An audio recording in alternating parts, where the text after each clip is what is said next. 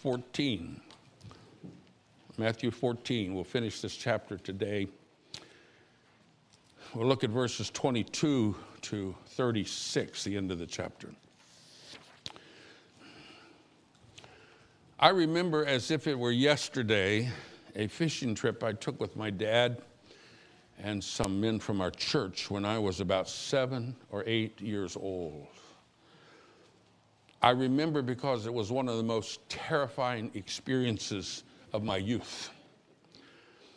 Out on the water all night in a small fishing boat, we encountered something you do not ever see here the ferocity of an Oklahoma thunderstorm which stirred the water into a tempestuous frenzy, terrified us with violent lightning strikes all around us, only to leave us blinded in the pitch black fury of the wind and the rain. I was terrified. You see, there's a sense of isolation and helplessness which seizes us with fear in such situations and permanently etches them on our memory. In our text today, Jesus' disciples experienced just such an incident, which Jesus used, which he etched on their memory and used to disclose his true identity and to teach them to trust him. That's what we're going to find this morning in Matthew 14. Let me read it, beginning with verse 22 down to the end of the chapter. This is right after Jesus feeds the 5,000, and then the crowd disperses, and he stays to pray and sends his disciples across the Sea of Galilee. Immediately, Jesus made the disciples get into the boat and go on ahead of him to the other side while he dismissed the crowd. After he had dismissed them, he went up on a mountainside by himself to pray. When evening came, he was there alone. But the boat was already a considerable distance from land buffeted by the waves because of the wind against it.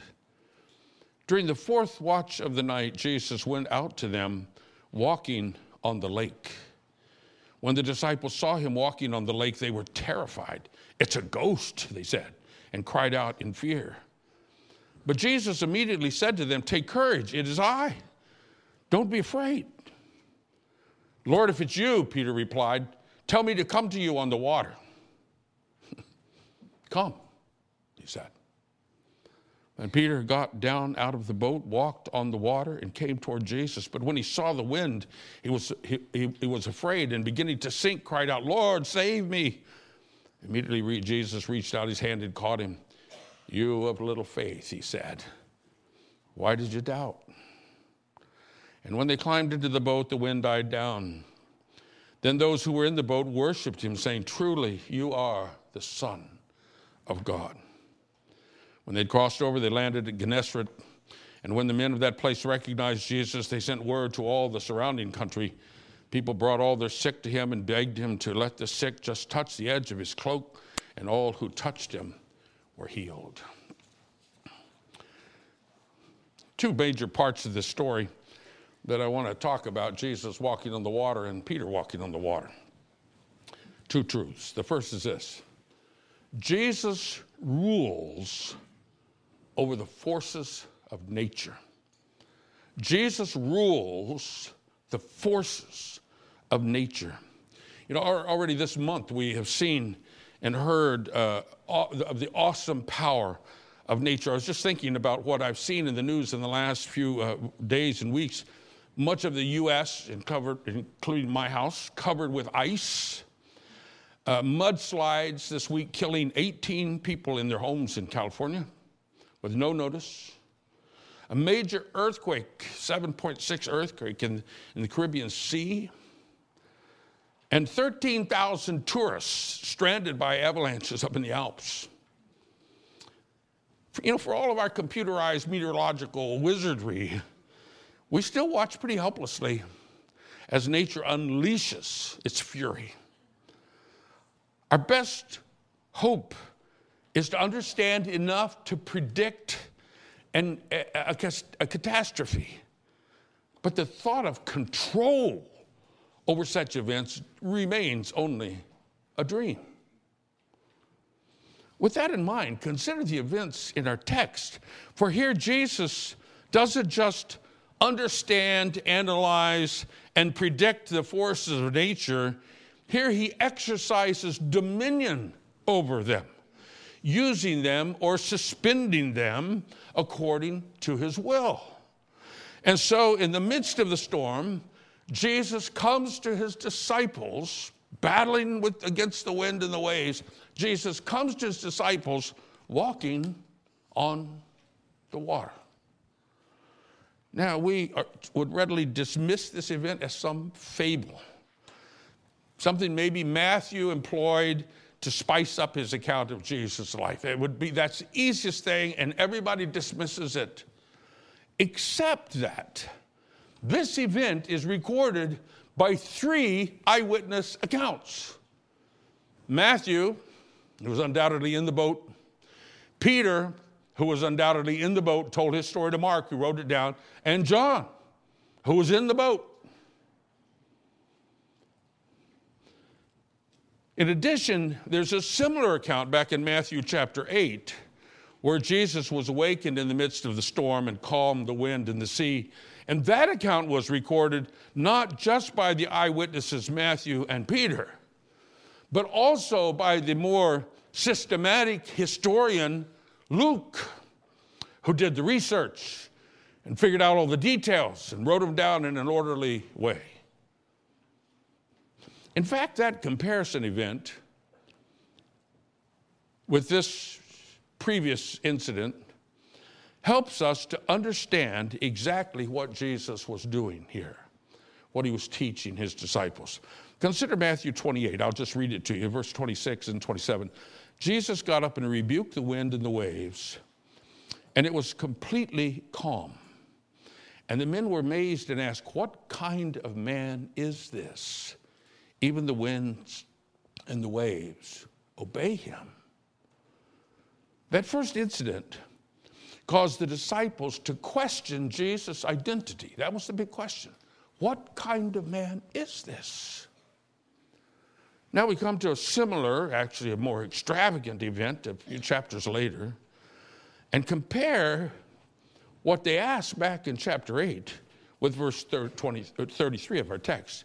Then those who were in the boat worshiped him, saying, Truly, you are the Son of God. After this even more inconceivable incident, it's one thing to be in a in a storm and have Jesus calm the storm. But walking on the water, that you've never seen. After even this more inconceivable incident, the disciples were able to answer their own question that they asked earlier Did they see an angel? Did they see a ghost? Or what? Oh, they're certain now. Truly, you are the Son of God. For he is the one who rules the forces of nature.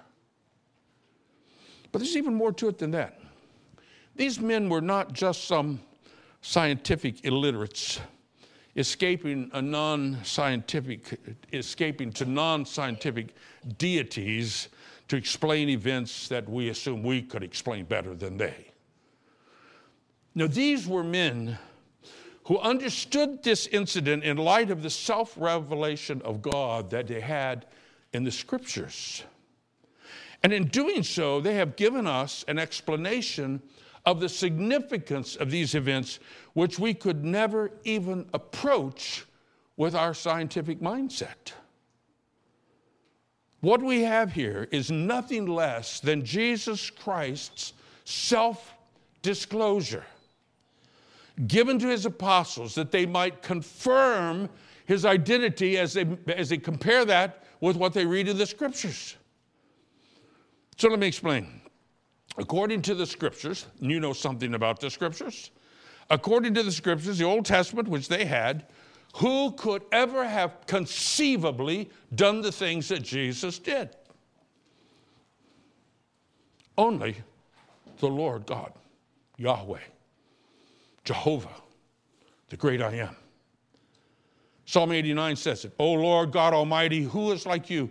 You are mighty, O Lord, and your faithfulness surrounds you. You rule over the surging sea. Psalm 107 says the same thing. Praise the Lord, O my soul. O Lord my God, you are very great. You covered the earth with the deep as with a garment. You, the water stood above the mountains, but at your rebuke, the waters fled. At the sound of your thunder, they took to flight. Job 9 says the same things of the Lord. He alone stretches out the heavens and treads upon the waves of the sea. These apostles, they might have never studied meteorology. They knew from the scriptures that there was no one who exercised dominion over the forces of nature except the Lord, Yahweh, Jehovah, as we say, the great I am.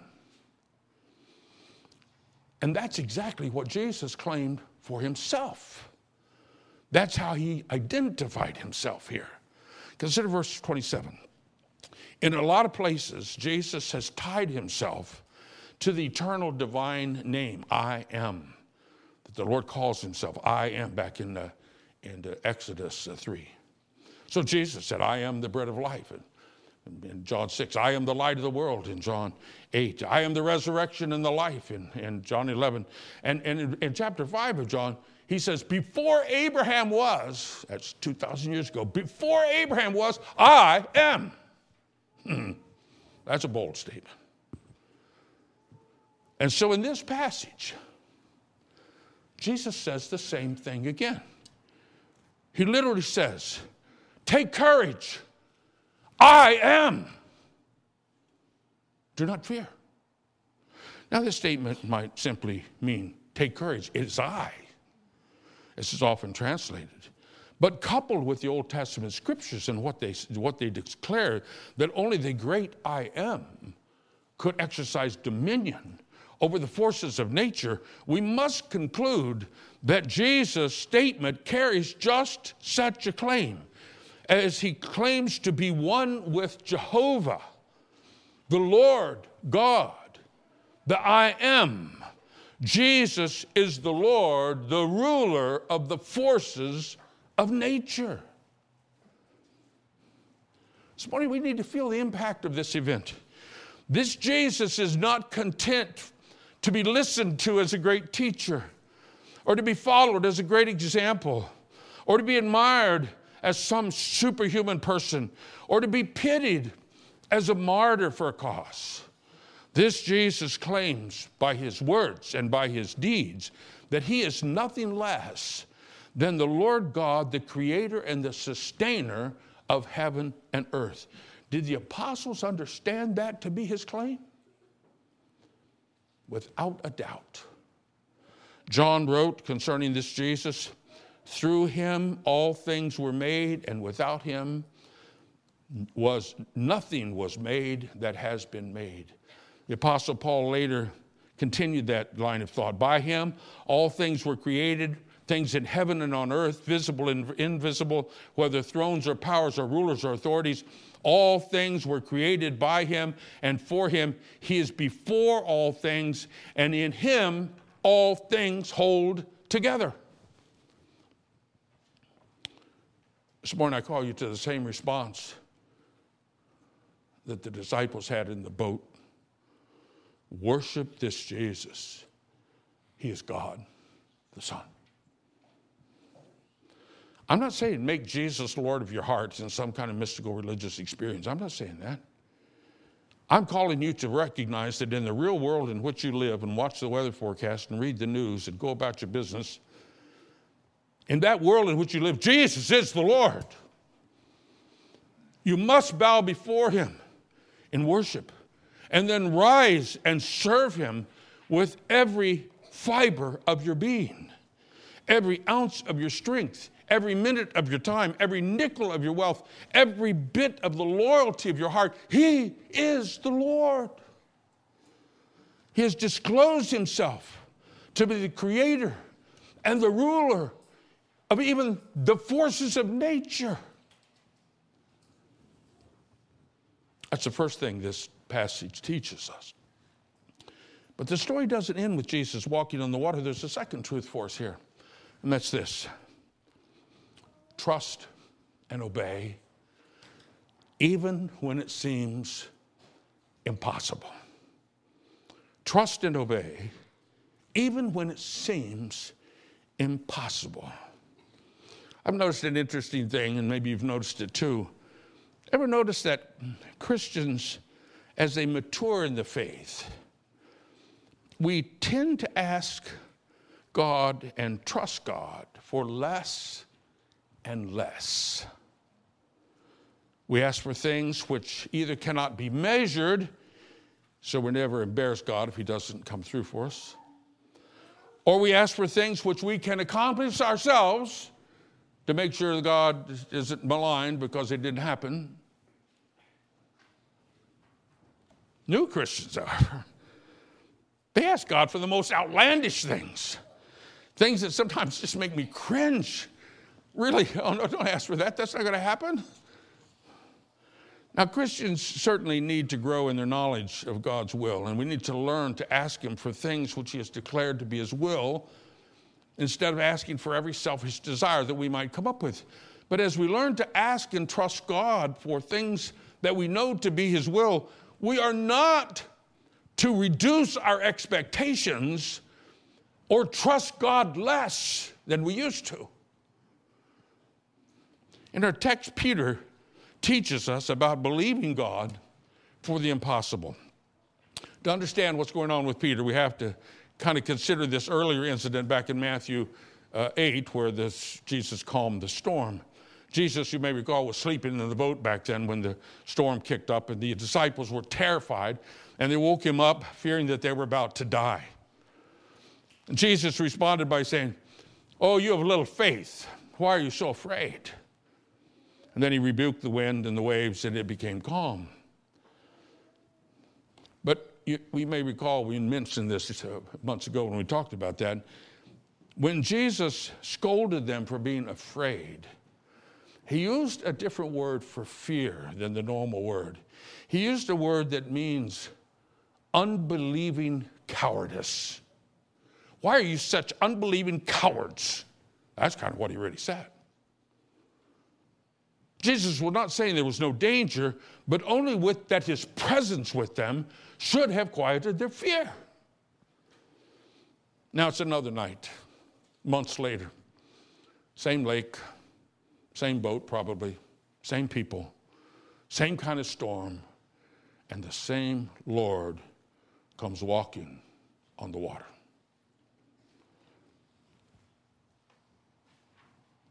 Peter's fear almost immediately turns to faith, for he's been there before. One can almost hear Peter mutter, Jesus is not going to accuse me of being a coward again. And what's the opposite of being an unbelieving coward? It's to be, it is faith filled courage. And so Peter says to the Lord, something I would never have the faith or courage to say, something you would probably never say. Peter says to the Lord, Lord, if it's you, tell me to come to you on the water. Notice Peter doesn't claim to have any power to do that. He simply asks Jesus for the impossible. If it's Jesus and if he wants him to do that. And Jesus says, Come. Now what do you do? Peter immediately is out of that boat and onto the water, walking toward Jesus. Note that to this point, there was no problem. Jesus never chided Peter for the absurd impossibility of his request. Nope. Jesus never treated Peter's courageous faith as if it were anything but normal. It was not until Peter reconsidered the situation and doubted that Jesus rebuked him. But even that rebuke sounded more like a parent teaching a child to walk and saying, Why did you quit? Oh, you have little faith. Why did you doubt? Don't doubt. Don't quit.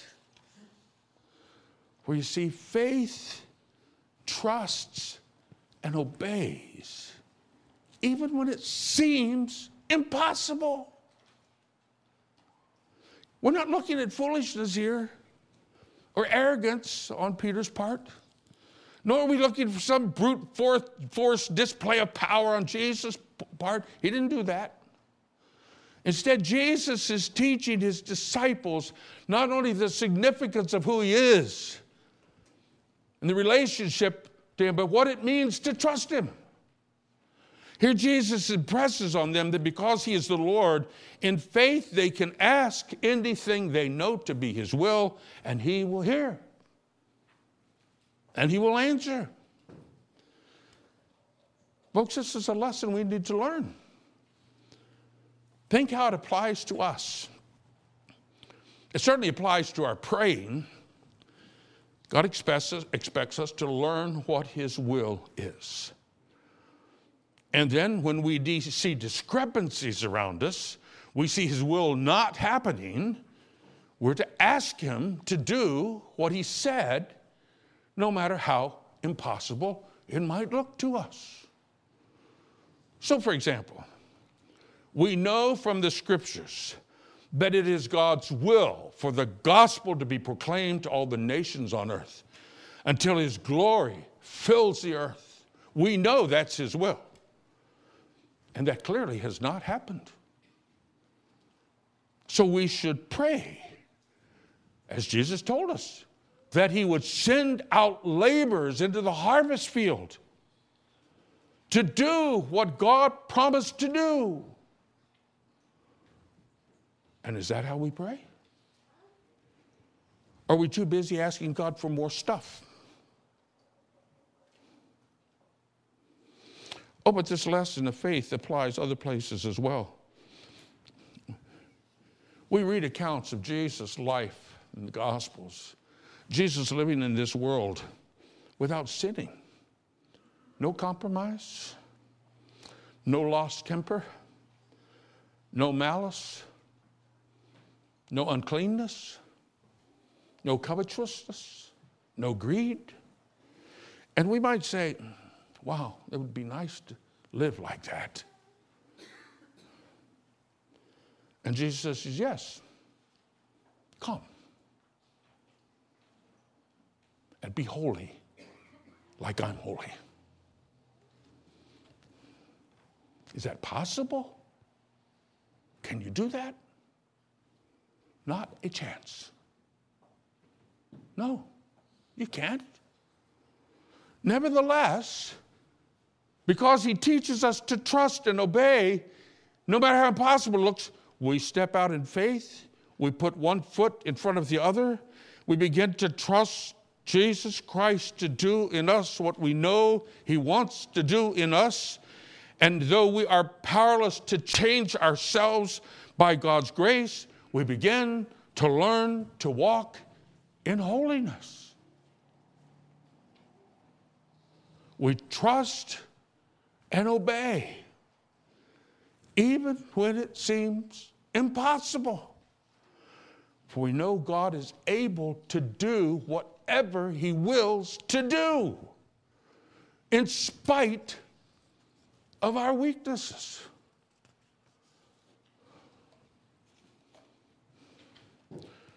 This account sounds like a fairy tale, doesn't it? Jesus walking on the water and Peter walking on the water. Neither you nor I can explain how that could happen. But we can understand why God preserved this account for us, why He did those things, and why He preserved this for us. Two reasons. First, Jesus is disclosing Himself to us as the Lord of all creation who rules everything, even the forces of nature. Folks, he's worthy of your worship, just as he was worthy of the worship of these men in the boat. And secondly, Jesus is teaching us to trust and obey him, even when we know it's impossible. That's how faith works. It understands God's will from His Word. And so it begins to ask Him to do what He proclaimed it was His will to do. And it begins to trust Him and obey what He says, whether we can do it or not, to start walking. For nothing is impossible with God. Amen. Let's pray.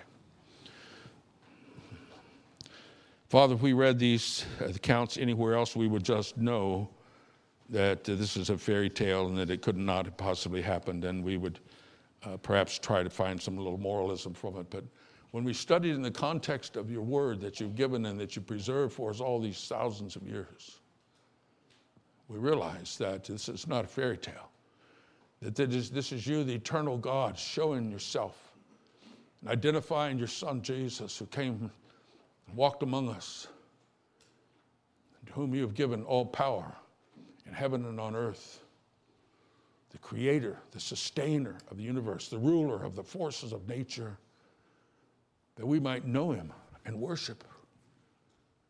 And it's Jesus teaching us the implications of knowing him, what it means to trust him for things we cannot do, and to obey, to start to walk in ways we know we cannot pull it off.